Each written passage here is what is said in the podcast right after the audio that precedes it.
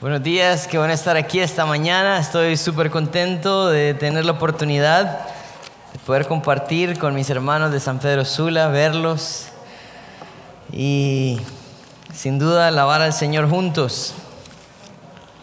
Esta mañana vamos a eh, estudiar eh, unos versículos que están en el libro de Miqueas, en el capítulo 5, en los primeros cinco versículos.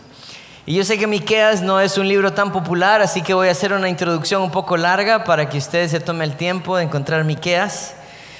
Y um, algo que nosotros eh, o, ustedes también han estado aprendiendo, el, el pastor Luis la semana pasada nos enseñaba un principio importante del estudio de Jesús en el Antiguo Testamento, es reconocer dónde está su mención en el Nuevo Testamento. El hermano Edmundo leía unos versículos que estaban en Mateo. En Mateo capítulo 2, versículos 3 al 6, Mateo dice esto acerca de la llegada de los sabios del oriente a Jerusalén. Ellos llegan a buscar a Jesús al palacio, a la ciudad principal, y se encuentran con el rey Herodes y le preguntan, ¿dónde está Jesús? ¿Dónde está el Cristo? ¿Dónde está el Hijo de Dios? Dice el versículo 3, oyendo esto, el rey Herodes se turbó y toda Jerusalén con él, y convocados todos los principales sacerdotes y los escribas del pueblo, les preguntó, ¿dónde había de nacer el Cristo? Ellos le dijeron, en Belén de Judea. Porque así está escrito por el profeta, y tú, Belén, de la tierra de Judá, no eres la más pequeña entre los principales de Judá, porque de ti saldrá un guiador que apacentará a mi pueblo Israel. Era el profeta Miqueas, del cual ellos estaban tomando referencia. Algo que nosotros encontramos entonces es que el nacimiento del rey había sido anunciado alrededor de 700 años antes de que sucediera. Ellos tenían la información, tenían el lugar, tenían el tiempo.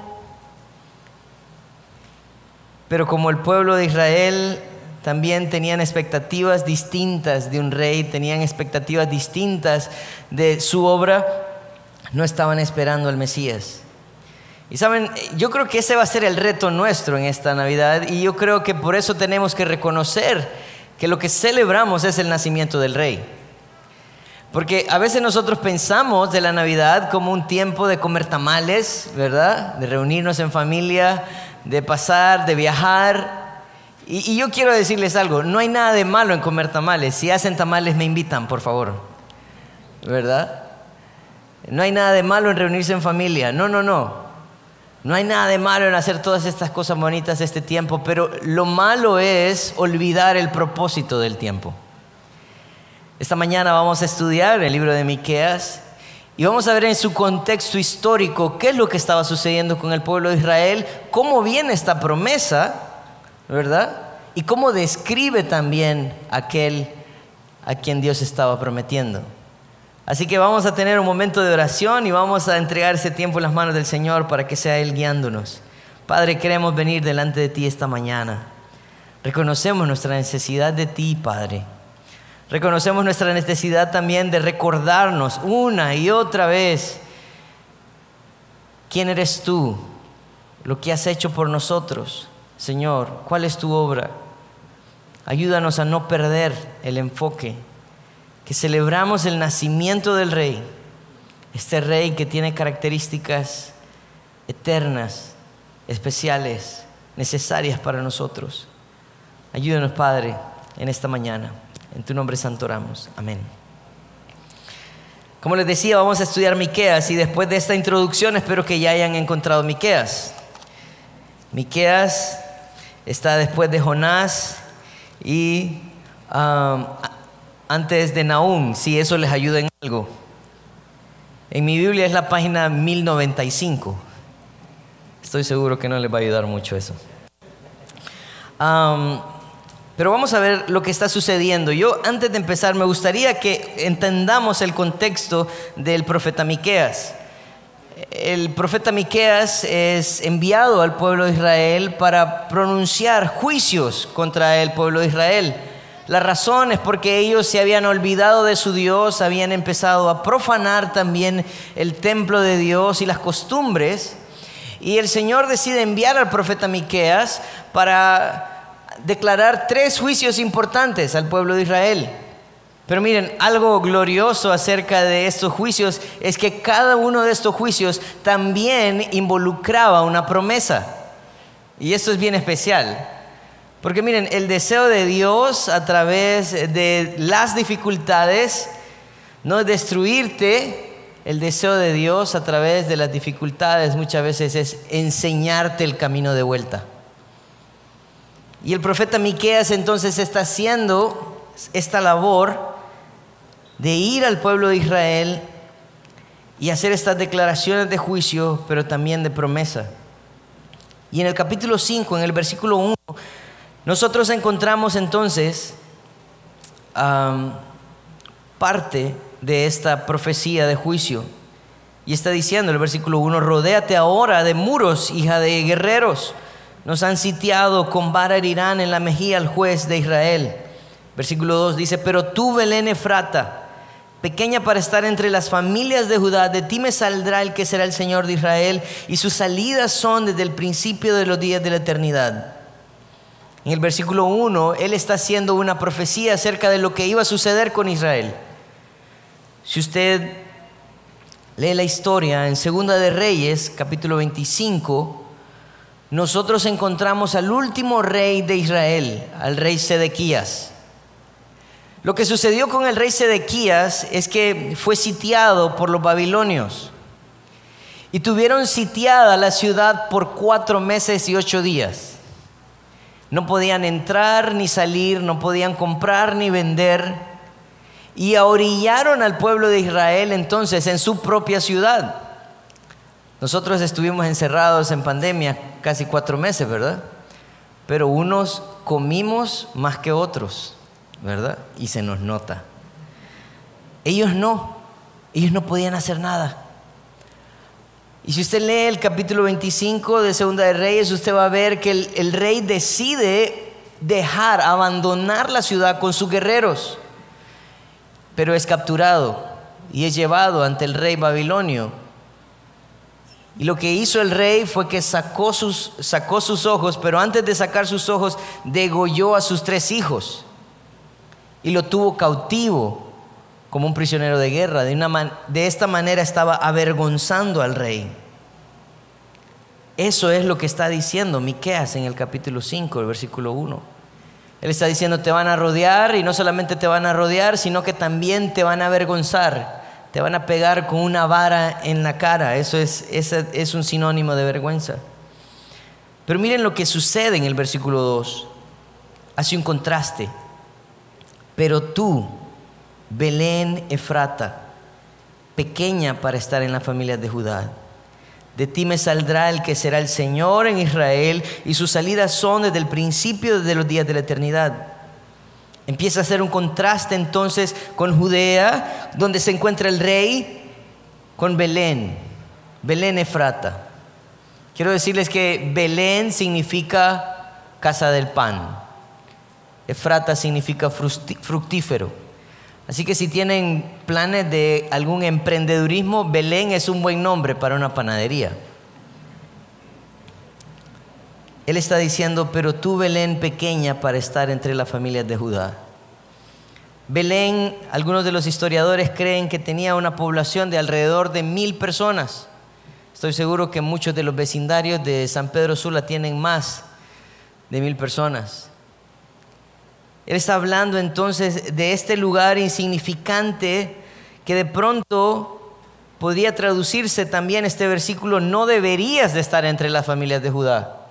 Eres demasiado pequeña. No deberías de ser considerada una ciudad de Judá. Pero de ahí iba a salir el rey. ¿Saben algo que nosotros encontramos entonces en esta parte? Es que este rey iba a ser un rey humilde. Un rey que no le iba a importar sus apariencias. Nosotros, cuando nosotros tenemos hijos, queremos que nuestros hijos nazcan en los mejores lugares, ¿verdad? En el mejor hospital, atendido por los mejores médicos. Nos sentimos alegres, ¿verdad? ¿Y dónde nació? No sé cuál es, es, el mejor hospital de San Pedro, o el, no voy a decir mejor, pero el más caro, no sé cuál es, ¿verdad? Pero en Tegu sería el Medical Center. Ok, no quiero hacerle propaganda. Pero Dios decide hacer algo interesante para nosotros y a veces me parece a mí que Dios tiene cierto sentido del humor. Porque Él está haciendo que su hijo nazca en Belén, una ciudad insignificante, en un establo, en un pesebre. Para hacernos de pronto meditar un poco cuán interesado está Dios en las apariencias. Cuán, cuán interesado está el Señor en que usted crea que el medio o el método como se maneja este mundo es importante para Él. Al Señor no le importan las apariencias. Él puede hacer de algo insignificante algo valioso. Él puede sacar de un lugar donde nadie espera un rey. Saben, lo interesante de esto es que Belén había sido también la cuna de otro rey importante en Israel, y era el rey David.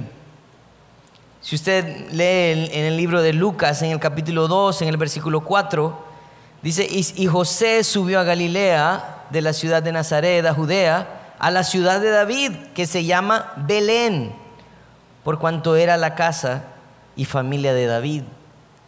Así que el Señor había puesto a David a nacer en este lugar y también había designado que su hijo naciera en ese lugar también. Yo no sé si les dije al principio, pero eso está sucediendo 700 años antes del nacimiento de Jesús. 700 años. Él entonces dice esto acerca del, acerca del nacimiento de este rey. Iba a ser un rey humilde, pero no solamente eso, dice, de ti me saldrá el que será el Señor de Israel. De ti me saldrá el que será el, Señor de Israel. Esta frase también lo que nos está tratando de decir es que este rey sale de Dios. Como cuando usted se corta un dedo y dice, me sale sangre. Es su sangre, es usted el que se está derramando. Dios está diciendo acerca de Jesús, me sale de Belén el Hijo, el Rey. Esta frase también fue utilizada cuando Dios mandó al profeta Samuel a ungir al rey David. Él dice en 1 Samuel 16:1, dice, dijo Jehová a Samuel, ¿hasta cuándo llorarás a Saúl habiéndolo yo desechado para que no reine sobre Israel? llena tu cuerno de aceite y ven, te enviaré a Isaí de Belén, porque de sus hijos me he provisto de rey. Yo les decía en las reuniones anteriores, lo que está diciendo es, este rey no va a entrar en un proceso de elecciones, ¿verdad? Como para que el pueblo decida. No, este rey era un plan perfecto de Dios. Rey David fue un plan perfecto de Dios, también humilde, quien no tenía apariencia de rey, y Jesús también. Entonces es un, es un rey humilde, es un rey que es Dios mismo. Pero miren lo que dice el versículo 2 y continúa diciendo, dice, y sus salidas son desde el principio, desde los días de la eternidad. ¿Qué está tratando de decirnos Miqueas? ¿Por qué dice que sus salidas son desde el principio? Esta frase también puede traducirse, sus orígenes se remontan hasta la eternidad, hasta orígenes inmemorables. Lo que está diciendo Miqueas es que este rey no solamente es Dios mismo, sino que también es un Dios eterno. Cuando nosotros leemos el libro de Isaías en el capítulo 9, en el versículo 6, Isaías hace una, profecía, nos da una profecía acerca del nacimiento de Jesús también. Quiero decirles que Miqueas y Isaías eran contemporáneos, así que esto tenía, parece que ver con el mismo tiempo. Dice Isaías 9:6, porque nos ha nacido un niño, se nos ha concedido un hijo. La soberanía reposará sobre sus hombros y le darán estos nombres: consejero, admirable, Dios fuerte, Padre eterno, príncipe de paz. Así que Él está hablando acerca, no de cualquier rey, Él está hablando de Dios eterno, encarnado.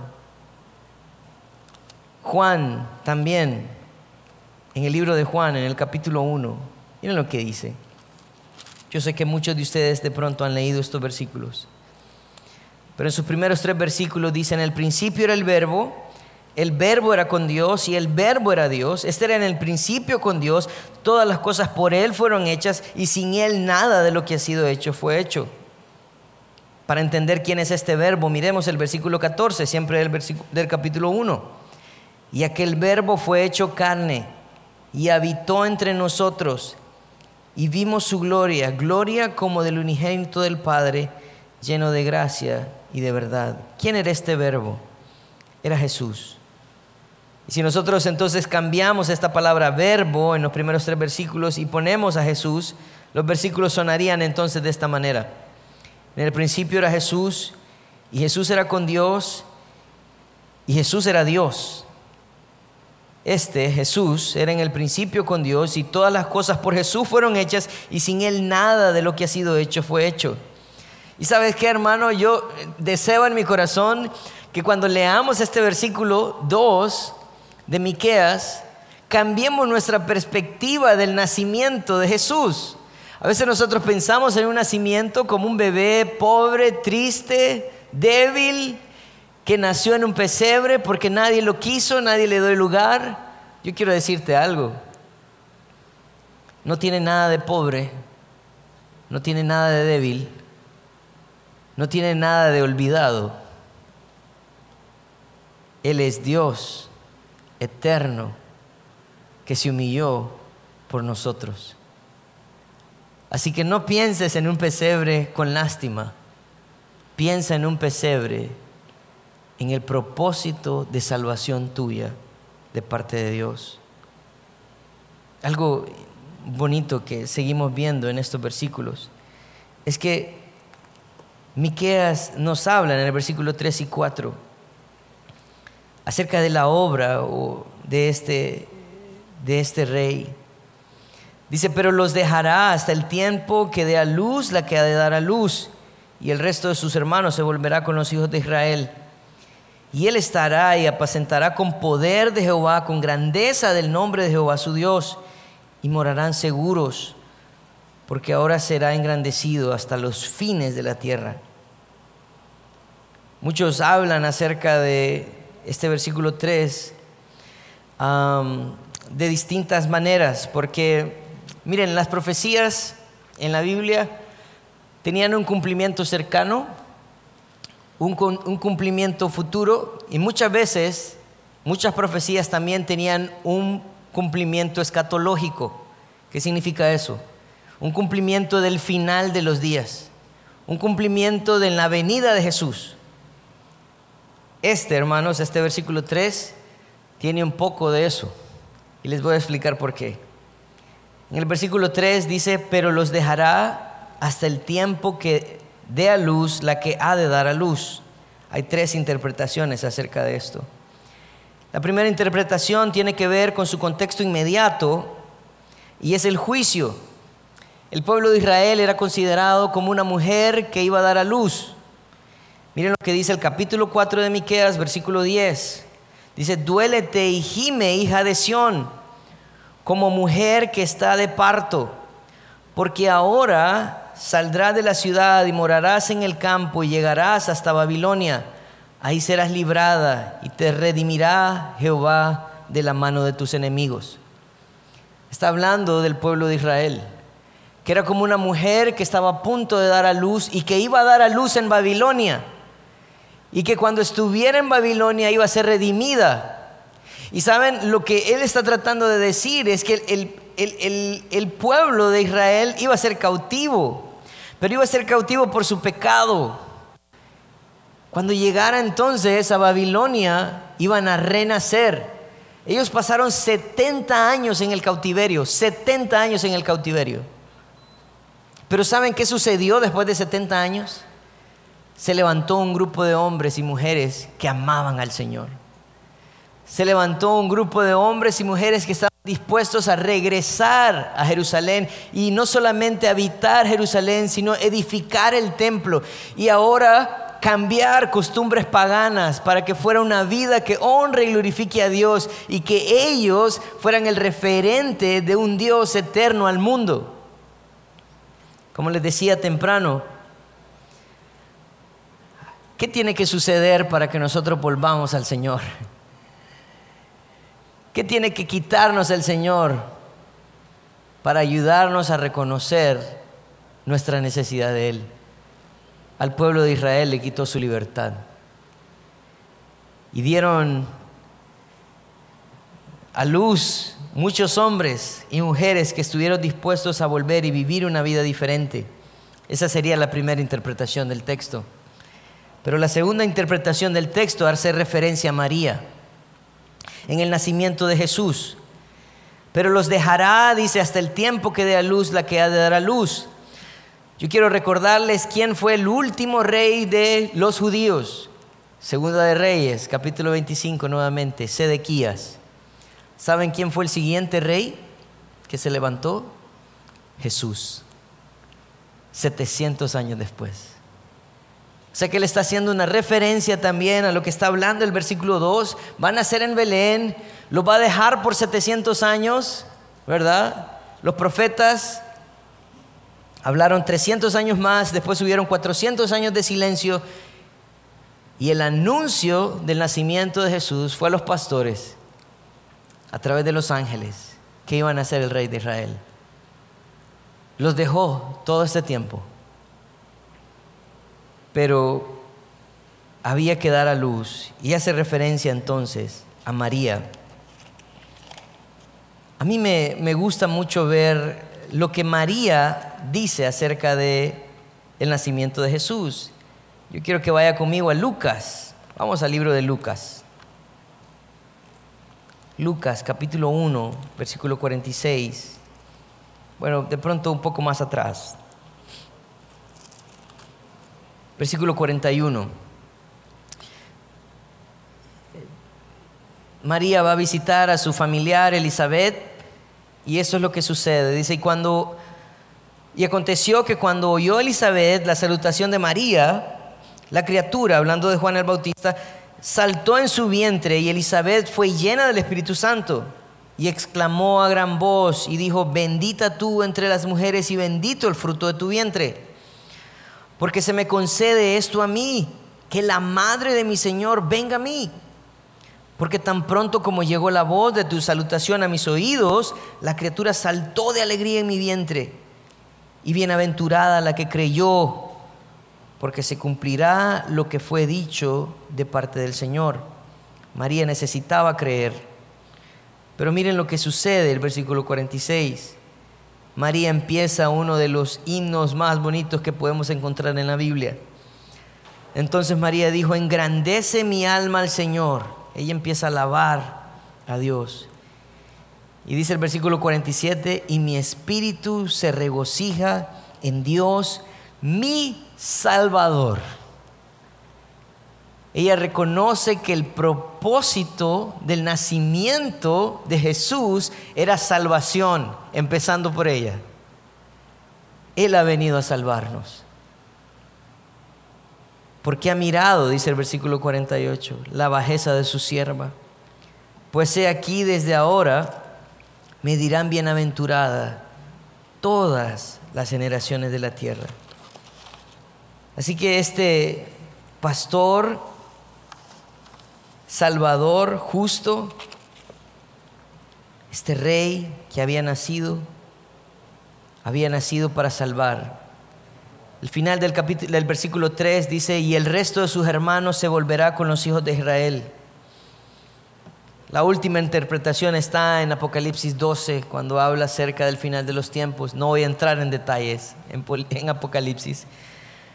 Pero el propósito de Dios era traer de vuelta a su pueblo, así como lo hizo después del cautiverio, así como lo hizo también después de la muerte de Jesús en la primera predicación de Pedro, donde él en su primer mensaje comparte la palabra de Dios, dice, el capítulo 2, versículo 41 de Hechos, que recibieron su palabra, fueron bautizados y se añadieron aquel día como tres mil personas. ¿Saben quiénes eran ellos? Los judíos. El Señor empezó una obra en su propia casa.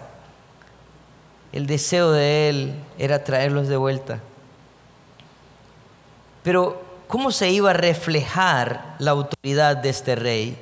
Miren, esto es bien importante. Versículo 4 de Miqueas 5 y él estará y apacentará con poder de Jehová, con grandeza del nombre de Jehová su Dios, y morarán seguros, porque ahora será engrandecido hasta los fines de la tierra.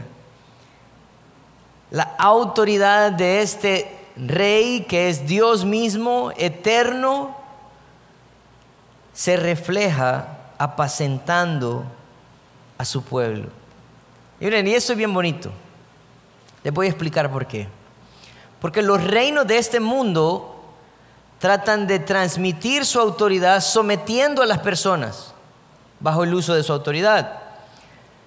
Pero el reino de los cielos es distinto, porque el rey muestra su autoridad sirviendo a su pueblo, sometiéndose a su pueblo.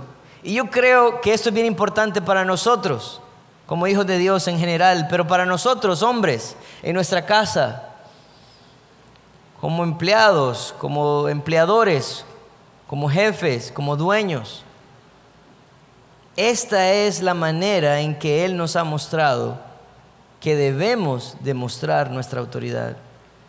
Nuestra autoridad, según nos enseña la palabra de Dios, debe de ser sirviendo a los demás como Jesús lo hizo por nosotros. Pero ¿cómo, cómo es que Él nos pastorea? Vamos entonces a uno de los salmos más conocidos de la Biblia. Este salmo es el Salmo 23. Lo encontramos en pulperías, en taxis, en buses, supermercados mercaditos.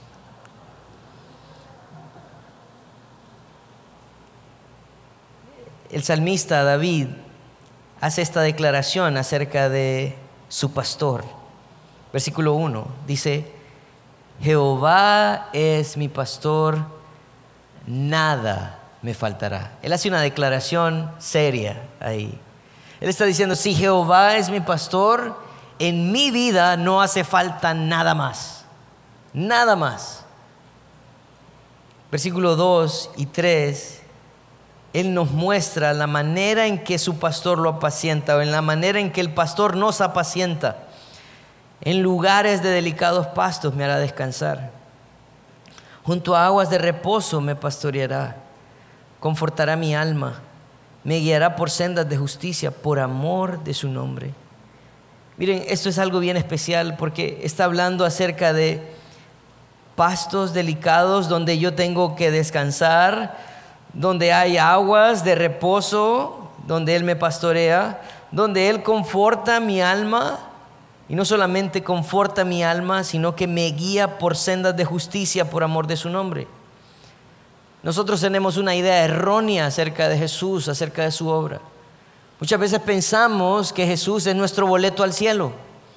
Solo tengo que hacer una oración y estás cheque. Puedes seguir viviendo como quieras. No, no, hermano. Él es tu pastor. Y Él se va a encargar de cuidarte, de hacerte descansar, de pastorearte, de confortar tu alma, pero sobre todo de guiarte por sendas de justicia. Estas sendas de justicia que lo único que hacen es mostrar el amor de su nombre. Pero en el versículo 4 parece que empieza haciendo un contraste. Dice, aunque ande en valle de sombra de muerte, no temeré mal alguno, porque tú estarás conmigo y tu vara y tu callado me infundirán aliento. Note algo bien interesante en este versículo 4, que el versículo 4 no dice, y eliminará el valle de sombra. No. Y quitará el valle de sombra. No. Él dice, aunque ande en valle de sombra de muerte. Y saben, esto es bien importante para nosotros. Porque el deseo de Dios es ayudarnos a caminar en medio de cualquier circunstancia. Hay personas que dicen, bueno, está enfermo, ore. Sí, no se curó. Ah, es que oró sin fe. No. A veces el Señor te quiere enfermo para acompañarte en tu enfermedad. El Señor a veces no te va a quitar las luchas, pero va a estar con vos. Para que puedas reconocer que no había nada más que hacer que confiar en Él y Él fue fiel. Miren lo que dice el versículo 4 al final, dice, no temeré mal alguno porque tú estarás conmigo, dice, tu vara y tu callado me infundirán aliento. Yo no sé si usted sabe para qué servía la vara del pastor y el callado. Pero el callado tenía un gancho, ¿verdad? Y ese gancho tenía una función. La función era de que cuando las ovejas estaban descarriadas, las agarraban del cuello con el gancho y las metían nuevamente al redil. Las ovejas tienen una peculiaridad, son un poco torpes, ciegas, sordas, mudas. Ah, pero el pastor se encarga de guiar a las ovejas. El pastor se encarga de mantenerlas juntas. Y ayer hablaba con un hermano y yo le decía, hermano, solo hay dos formas de llegar, por las buenas o por las malas. Pero de que llegamos, llegamos. El Señor se va a encargar. El versículo 5 dice, aderezas mesa delante de mí en presencia de mis angustiadores, unge mi cabeza con aceite, mi copa está rebosando. Básicamente lo que está diciendo en el versículo 5 es, pondrás un banquete delante de mí en presencia de mis angustiadores. ¿Saben lo que hacen mucha gente cuando se encuentra en medio de angustias? Deja de comer. Eso no me sucede a mí. No he dejado de comer. Tengo problemas con eso. Él está diciendo, ¿sabes qué? No tienes nada de qué preocuparte. Yo me voy a encargar de proveerte en medio de tus luchas y enfrente de tus angustiadores. No solamente te voy a cuidar y te voy a alimentar, sino que también voy a ungir tu cabeza con aceite. Esa era una tradición interesante. Si ustedes recuerdan una mención a esto, es antes de que Jesús fuese crucificado, vino alguien y derramó un perfume de gran precio sobre él. Y la idea era que ella quería mostrar su amor, la importancia de ella o de él para ella. Eso es lo que Dios está prometiendo hacer por nosotros. Dice el versículo 6, ciertamente el bien y la misericordia me seguirán todos los días de mi vida y en la casa de Jehová moraré por largos días. Yo quiero preguntarles, ¿quién quiere un pastor así? Yo. El Señor es mi pastor. Ese fue el trabajo que Él vino a hacer. Para que moráramos seguros. Para que su nombre también fuera engrandecido. Él muestra su autoridad sirviendo a su pueblo. Pero en el versículo 5, terminando, en el versículo 5 no solamente viene a pastorear, sino que el, el versículo 5 nos muestra otra verdad importante acerca de Jesús. Dice, y este será nuestra paz. Y miren qué interesante cómo Él lo pone, ¿no? Porque Él está diciendo, Jesús es la paz. La paz no es un estado mental. No, no, no. La paz no se encuentra en algo material de esta tierra. La paz es Jesús. Jesús es reconocido como el príncipe de paz también en Isaías 9:6. Cuando Jesús habló a sus discípulos en Juan 16:33, antes de ser crucificado, arrestado y crucificado, Él habló con ellos y les dijo, estas cosas os he hablado para que en mí tengáis paz. En el mundo tendréis aflicción, pero confiad, yo he vencido al mundo. Lo que Jesús acababa de hacer es decirles lo que iba a suceder. Yo voy a ser apresado, yo voy a ser crucificado, pero no se preocupen, voy a resucitar el tercer día. Y parece que esta información a los discípulos les pasó por muy alto, porque en el momento que apresaron a Jesús ellos salieron corriendo y lo dejaron solo. Incluso eso Jesús les dijo en Juan 16. Pero Él quería que ellos meditaran en esto y que supieran que en el mundo íbamos a tener aflicciones, pero que podíamos confiar en Él porque Él es la paz. No son tus chunches, no es tu dinero, es Jesús el que te da paz. Este versículo continúa, no se queda ahí, me hubiera gustado que ahí terminara. Pero dice, cuando el asirio viniere a nuestra tierra y cuando hollare nuestros palacios, entonces levantaré contra él siete pastores y ocho hombres principales. Hace mención al asirio.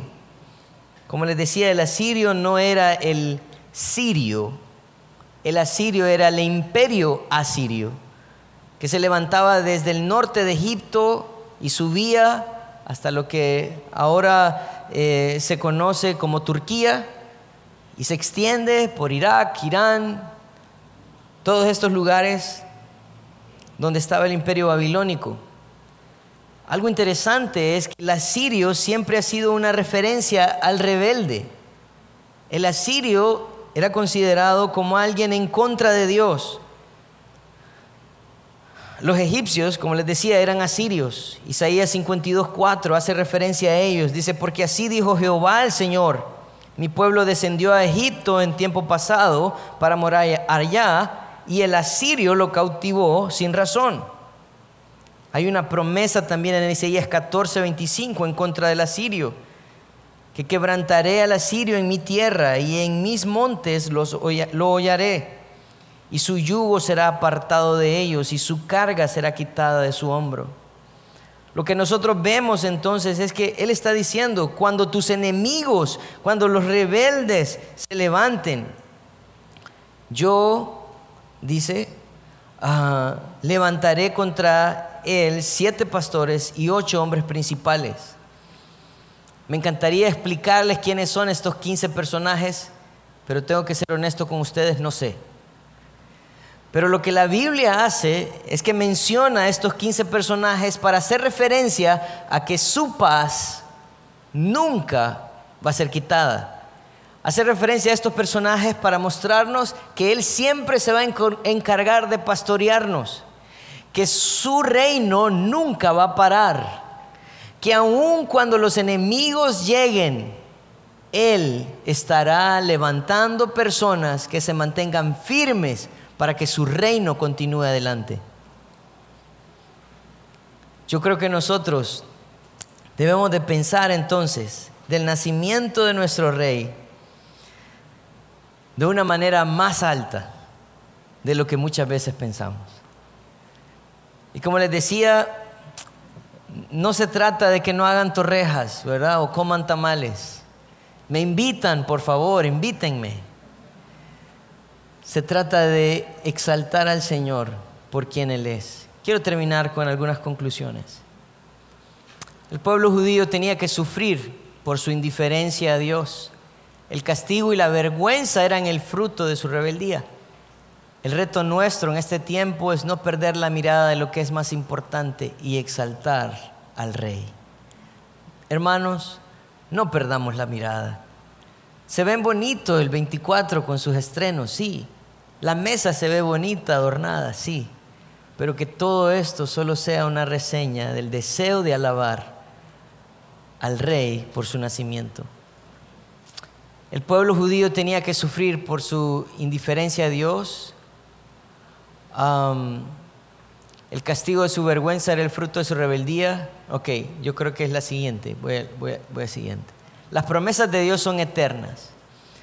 No cambian, aun cuando nosotros sí. Dios sabía que tenía que levantar a este rey, Salvador, que también necesitaba ser el pastor de su pueblo y era la manera de mostrar a sus hijos cómo funciona el reino de los cielos. Dios no nos paga con la misma moneda. Esto es algo importante. Dios no es un hombre para arrepentirse de sus promesas. Dios es fiel y permanece fiel y seguirá siendo fiel. También es justo, recuerden, y hacía sufrir al pueblo por su injusticia, pero sus promesas permanecían siempre. Así que exaltemos al rey. Quiero terminar con una conclusión más, hablando acerca de algo que necesitamos hacer este, este, este tiempo y de pronto todo toda nuestra vida. La paz no es algo material o un estado mental. La paz se encuentra en Jesús, que vino para darnos la seguridad que necesitamos. Esta paz necesita ser compartida en este tiempo, porque hay muchos que no la tienen. Si estás esta mañana aquí luchando porque no tienes paz, queremos presentarte a Jesucristo.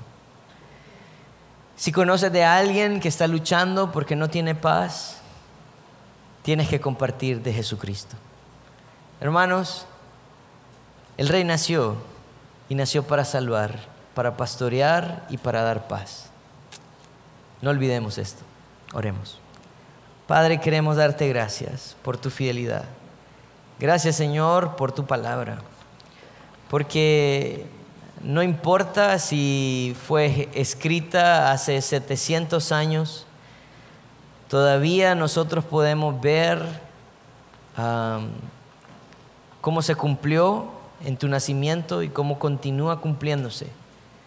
Señor, ayúdanos a pensar de este nacimiento no como el mundo piensa de este nacimiento, sino ayúdanos, Padre, a poder exaltarte por quien tú eres, por la obra que haces y has hecho en cada uno de nosotros y que también quieres hacer en las personas que nos rodean. Gracias, Señor, por tu fidelidad, porque no te cansas de nosotros, ni paras, Señor, de ser el Dios amoroso, misericordioso y fiel. En tu nombre santo oramos. Amén.